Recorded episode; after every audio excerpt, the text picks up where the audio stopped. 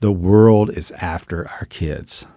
They want to take over our children. They want their hearts, they want their minds, and the enemy is real. And if you don't think he's active in trying to do that, all you have to do is look around.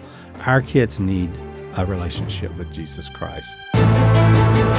Jesus never promised his followers an easy path. In fact, he told his disciples that the world would hate them. He sent them out as sheep among wolves.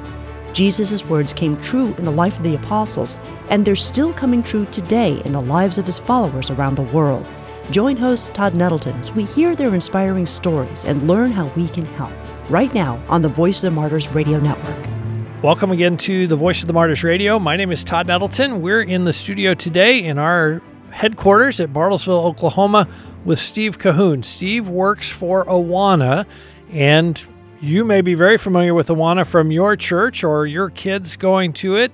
You may not be as familiar with Awana uh, in countries that are on the Voice of the Martyrs prayer map. So we're going to talk a little bit about that today. Steve, welcome to Voice of the Martyrs Radio. Thank you. It's, it's a pleasure to be here. Why don't you tell me a little bit about Awana? I, I know we have Awana at my church. That's as much as I know. Talk a little bit about sort of the more broad picture of Awana. Well, Awana is a seventy-three-year-old ministry. We've been around a while, and uh, we are a child discipleship ministry. We want to help kids to understand that they can uh, need to believe in the Lord Jesus Christ as their Savior, to belong to a, a church that supports them, uh, uh, other Christians that will help to build them up, and to become all that God wants them to become. So Awana is a, uh, a global organization. We're in uh, uh, currently in one hundred thirty-three countries. Wow. And we, uh, yeah, we have about five point six million children involved in weekly child discipleship around the world. So on a weekly basis, what does that look like? And does it look the same at my church as it looks in, in India, or is it vastly different between depending on the context? Why, it's quite different. In the United States, of course, the Awana model has and ministry has been around for many years. It has been uh, something that churches have embraced with handbooks and, a, and an award system, a motivation system that works well here in the United States. But in countries like India, you'll you'll recognize Awana because it's structured very much like it is here. However, we don't have all the bells and whistles in India. Yeah, we focus on leader development. Our focus is investing in the leaders that will teach the children to come to know, love, and serve the Lord Jesus Christ. So our model internationally is that we'll gather a group of pastors together at a Pastors four fourteen forum and challenge them regarding the importance and the significance of child discipleship, the biblical mandate that God gives us to pour into children and to help kids between the ages of four and fourteen to come to know the Lord Jesus Christ and to be in a, a position to have lifelong child discipleship in their churches. And so we'll gather those pastors together. Many of them just didn't recognize that truth before. They thought that child, uh, children's ministry was just uh, a necessity they had to have, or or they just needed to keep the kids quiet while the, the parents learned. But uh, now they, they come to understand that children are people too, and that they can come to know Christ and at an early age, and they can impact the world for the Lord Jesus Christ. And so we offer those pastors to select two key leaders from their churches to come back for a three to five day intensive training.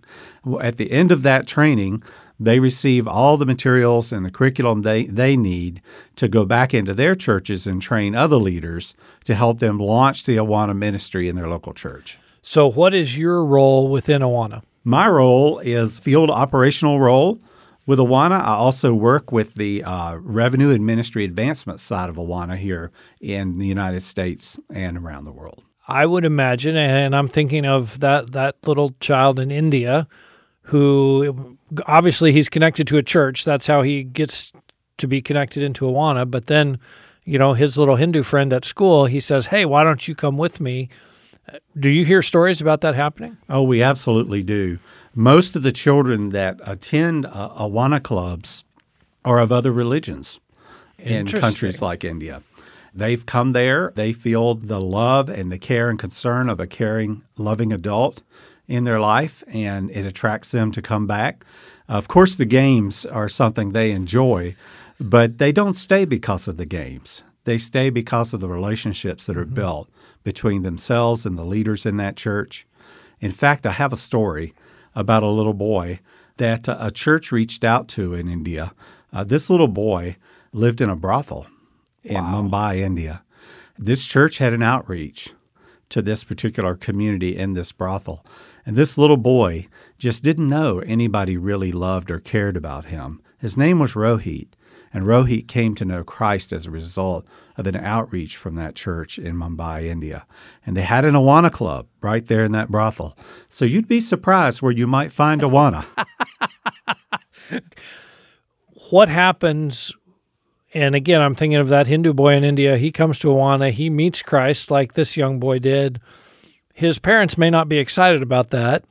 H- how do you deal with that fact when the parents come along and say, wait a minute, we're a Hindu family. Why are you telling my child about Jesus? Well, you know, that's a really, really great question. And actually, our new model of doing ministry where we invest in the leaders who are going to teach the children, we don't provide handbooks and awards. Uh, we have a wall chart where kids can keep up with their progress of their scripture memory each week.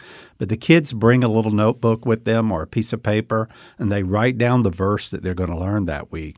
So because of the sheer fact that they don't take handbooks home with them, they don't have a lot of stuff with them to take home, it kind of sheds a little bit of that worry for the kids. But we, we do from time to time have that, and we have had, you know, Awana clubs experience, uh, you know, a form of, of persecution in the fact that, you know, the community might not like what they're doing with their kids and, and might rise up against that. But uh, for the most part, we we find that that parents still love to to take their kids to a place that cares about their kids, mm-hmm. and they'll they'll continue to do that. If you're blessing my child, you're blessing me. That's correct. And I'm probably not going to argue a lot about it. That's if, right. if you're if I see my child being blessed. We've talked about India. What are some of the other places that that our listeners would be familiar with, places that are more closed to the gospel where Awana is active? Well, we're working in Pakistan, also all over South Asia, Sri Lanka, Bhutan, Nepal. Uh, we're also working in all of sub-Saharan Africa, mm-hmm. the Middle East, North Africa, that whole region. We have a presence in many countries there. Are there opportunities in, in some of those places to work through like a school system or a school as opposed to a church, or you really need a church to kind of be the driving force behind it? We are primarily a servant of the local church. We work in and through local churches. But just in the last four years, a phenomenon has happened in uh, Africa, especially in Zimbabwe. It's beginning to spread now to other countries such as Tanzania and Kenya. But we have uh, actually gotten permission to work in public schools wow. and have been approved as a uh, approved curriculum in Zimbabwe. So uh, we have a vision, we have a dream that we could reach up to thirty million plus children over the next ten years in uh, sub-Saharan Africa through the public school system. We never imagined it. We never dreamed of that opportunity. We did some pilot projects starting about four years ago.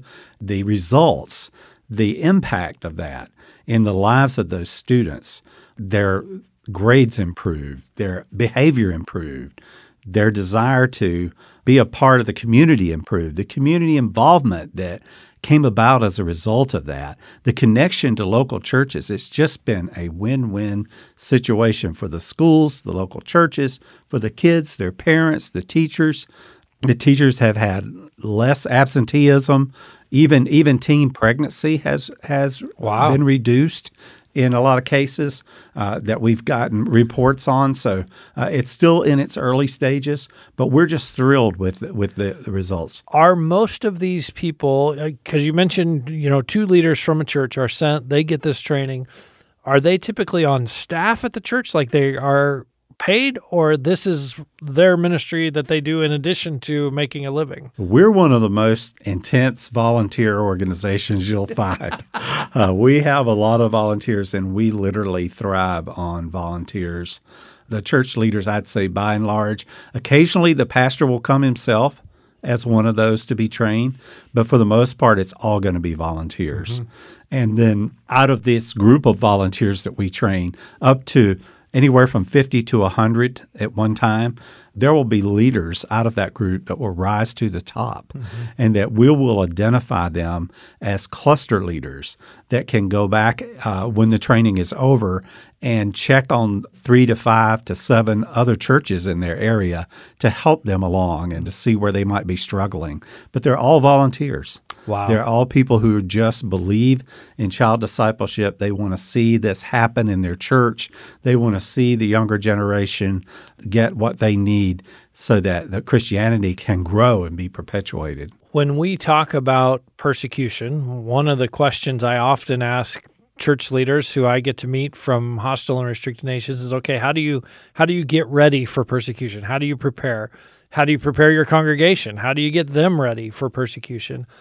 I would think what Awana does, especially with the focus on the Scriptures, is just absolutely foundational to getting ready to stand strong in the midst of pressure and hardship and persecution. Do you find that's true? Uh, we do find that's true. We find that it helps our kids to be able to share their faith with confidence and, and boldness, and it helps them to be able to declare Christ to their friends and, and to, to be a bold witness for him. We hear many stories of our kids uh, you know, not fitting in with the rest of the group anymore after they come to know Christ. And and so our leaders are there uh, hopefully to encourage and, and really help them to overcome that. Tell me some of those stories. We love stories. Yeah. Our national director in Bangladesh was a young child uh, growing up uh, with a Hindu background in Bangladesh, which which is primarily Islamic. But uh, he had a Hindu background. Mm-hmm. He was rather rambunctious. He was rather into a lot of different things. And uh, a group of missionaries that are there working in a hospital in the southern part of the country began an Awana ministry in their church. Actually, it was one of the first Awana ministries in the entire uh, subcontinent of South Asia.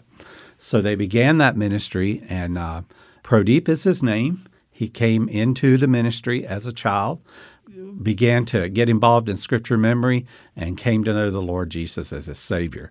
And it radically changed him. It changed who his friends were, who he associated with. It changed who he was. And this young man grew up in the ranks and eventually became the first national and only national director we've had in the country of Bangladesh. And he still is today. This is thirty-five years ago. Which is, I mean, it's just such an amazing blessing to have someone who literally grew up in the ministry. I mean, came in the door as a child, found Christ through the ministry. Now, I would think that his enthusiasm as a leader and as he's instructing others under him is like, hey, I'm the fruit of this work. You got to keep going. Yeah, he's a he's a real real blessing to all of us, because we see how God is even uh, taken him since he's been an adult and just advanced his ability to lead and, and to lead others. And he and his wife are very passionate about the young people who are now teenagers and college-age students that grew up in their ministries in the various churches in the Awana ministry in the country of Bangladesh. They're very passionate about teaching them to give back. Mm-hmm. They said, we have put much into you, and to, and you have been given so much. Now it's time for you to give back to your community and to your churches. So every year they hold a conference specifically designed to challenge those those young students and to get them and to teach them to develop their leadership and to teach them to share their faith with, with others. We're talking this week on Voice of the Martyrs Radio with Steve Cahoon. He is a leader in Awana Ministries. Steve, are there other stories that you have of, of people maybe who are leaders now uh, or other stories of kids who are being reached in Uh, what we might think of as unreachable places, but obviously God doesn't think they're unreachable. No, he certainly doesn't. And um, we have a team of workers, indigenous missionaries, uh, that work with us in India. It's an amazing story. I'd like to share it with you. Yeah. Um, back in the nineteen nineties, uh, there was a group of young men who were at uh, a Bible college in Delhi uh, that were introduced to Awana by our national director at the time. This uh, Bible College also had an orphanage with about seven hundred to eight hundred kids in the orphanage. It's an interesting combination. Yeah. So so the largest Awana club in Asia was born. Wow. All of a sudden, in the nineteen nineties, there were seven young men and their wives who became a part of uh, that Awana club. And our national director went to them and actually recruited them to work with Awana after they graduated from the Bible College. I am so excited today to share with you that three of those young men are now our three regional directors who lead our entire work wow. in India. India is now our largest country uh, outside the United States, with over ten thousand church partners that we work with, over six hundred thousand children. Wow. Every week. The, uh, one of the young men that uh, was in that Bible college was Nepali. Originally, he was going to work with the Nepali diaspora in India, but he ended up going back to his country, uh, taking care of some things he needed to take care of, and all of a sudden, he and his wife had started about thirty new Awana clubs and churches there in India. All of a sudden. All of a sudden. So the national director in India said, well, why don't you just stay in Nepal, because it looks like there's a need there. So today, Nepal is one of our largest countries, and this young man, uh, his name is Gajendra Tamang. He is our global vice president for Awana in South Asia. Wow! So he leads all of our work there in South Asia. So we've been we've had the privilege of watching God take some young men and women and just grow them mm-hmm. over the years, refine them, give them experience, impart wisdom to them. And and they're just leading so incredibly well, much better than we could have ever imagined or, of course, could ever have done ourselves. It normally can start with just one church, one pastor, one person who who has a vision for what child discipleship can do, and it can start with them. And we can train that person and send them to, to wherever they need to go, to uh, also train others. Mm-hmm. We're very open-handed with our curriculum, with our material. It's it's all provided normally through donor funds. Once we take a, a church through the entire training module, which lasts for a year, which consists of also, besides the big training, the seed planters, it consists of a ninety-day follow-up, a one-year celebration, and then hopefully subsequent training. It normally can start with just one person, with just one church, because we're so open-handed with everything, we just give it away. Yeah.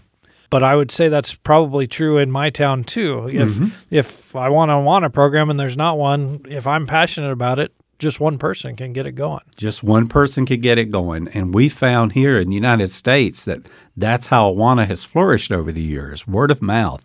Or one person would go, uh, would may, may be transferred with their job or whatever circumstances take them to another place. Mm-hmm. They take Awana with them a lot of times. The Lord works in mysterious ways.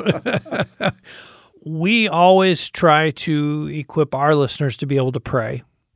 Uh, as we are thinking about Awana, and I'm thinking of especially of the work, not just in my church, but the work in India, the work in Pakistan, how do we pray for those leaders on whom so much rides? Uh, I mean, they, they a lot rides on them doing a good job and, and being effective at what they're doing. How do we pray for them? Awana uh, made a decision many years ago when we first went on the international field in the seventies that we would work through the indigenous people. And uh, so, so our local people, they know the language already. They know the culture. They understand the religion and the religious opposition. So when they come out as Christians, that's one thing. But when they start to teach other people about it, it takes it to another that's level. It's a very significant thing. It is very significant. In many parts of the world that we work in, it's it's dangerous to do what they do. And we would just pray for their protection, for the protection of their family, uh, that the children would get what they need, that their needs would be met. And so uh, we just ask that God would allow us to continue to work in these underground church situations, that we would continue to be able to train leaders, that the gospel would flourish. Um, God does his best work in those circumstances, so we pray that he would continue to work through us, as our goal is to really see every child everywhere reached and discipled for the Lord Jesus Christ. Amen. Steve, I, we mentioned the, some of your pastors you talked to at the beginning, and they think, well, you know, we just need to keep the kids quiet while while we're doing the min- the ministry is to the parents. We just need the kids to kind of stay out of the way and be quiet. There's probably some pastors here in America who may feel that way too. I hope not, but I suspect there are. Talk to them a little bit directly about why this ministry to these young people is so, so, so important. Children begin to form their their attitudes and their opinions about the Bible, about Scripture memory, about things of God at a very early age. We have the unique opportunity in the church to help them not to have a testimony of, when I became a teenager, I used drugs, or I was heavily involved in alcohol, or I got away from God. Uh, I, I never really knew Christ as my Savior. We hear that testimony over and over and over again. We have the unique opportunity to keep kids from having that kind of a testimony. Once my wife and I were listening to testimonies at a church, and people were, were talking about times where they had been drunk, uh, laid out in the street. Uh, someone found them and took them to the hospital, and then they came to know Christ. And And my wife turned to me and said, you know, I've really got a dull testimony.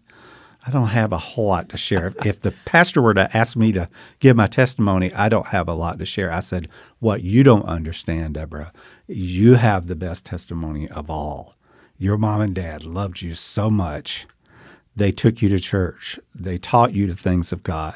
They invested in you. They saw that every time you had the opportunity to to get something that would help you grow in the Lord, they gave it to you. That's the best testimony we can give to our see our children have when they grow up. So pastors, all of us uh, that are in church leadership need to understand the world is after our kids. They want to take over our children. They want their hearts, they want their minds, and the enemy is real. And if you don't think he's active in trying to do that, all you have to do is look around. At, at every turn, there's something that's going to drag our children down. And the negativity that's out there is just unbelievable. Our kids need a relationship with Jesus Christ. They need that personal relationship with him. They need a place and an opportunity where caring, loving adults can show them every week how valued they are, how important they are to God and to the kingdom. Amen. And the other thing that Awana is so strong on is memorizing the Scripture. The, those those verses that you memorize when you're five, six, and seven, they stick in there. Yeah, my they're two in daughters there for a long time. Yeah, my two daughters, Brittany and Ashley. They're thank the Lord. I mean, we were my wife and I were children's pastors, and uh, then we joined the Awana ministry twenty-three years ago. We thought maybe we had scared them off from working with kids because we drug them everywhere with us. But uh, but they're both educators, and and they'll both tell you to this day that the Scripture memory that they retained, they learned in Awana when uh-huh. they were kids, when they got their their Timothy Award and their Meritorious Award and all of that uh, through the Awana ministry. That's what has, has stuck with them, and, and it doesn't leave you. The Scripture won't won't leave you. And that is vitally important in the United States. I think about, though, in a place where you're likely to face persecution, it's even more important it to is. have God's Word in your heart, to have it in a permanent way in, in inside of you. So uh, I'm so thankful, Steve, for the ministry of Awana. I'm so thankful to hear that it's in a lot of the same countries where Voice of the Martyrs is working. And I invite our listeners to pray with us that God will bless that work and raise it up and grow it and send the right leaders at the right time. And um, so I just thank you for your ministry, and I thank you for sharing with us this week on Voice of the Martyrs Radio. Thank you. Thank you for listening this week to the Voice of the Martyrs Radio. If you haven't already done so, be sure to subscribe to the free Voice of the Martyrs magazine. Just come to V O M radio dot net, click on the free magazine link at the top of the page. We would love to send that to you. Also, I'd appreciate it if you would take a few moments to rate and review this podcast wherever you're listening. That's a great way to help us reach new listeners with the stories of our persecuted brothers and sisters. You can also help us reach new listeners by sharing this episode with a Christian friend and with your pastor. Maybe you want to text a link to them right now. You can also give financially to support V O M's work, helping persecuted Christians, providing Bibles, and supporting frontline ministry. Simply click on the Donate tab under More at the top of V O M radio dot net, or you can go directly V O M radio dot net slash donate. Thank you for taking the time to listen this week. I hope you'll join our conversation again next week to hear more stories of the faithfulness of persecuted Christians and the amazing things God is doing in hostile and restricted nations right here on the Voice of the Martyrs podcast network.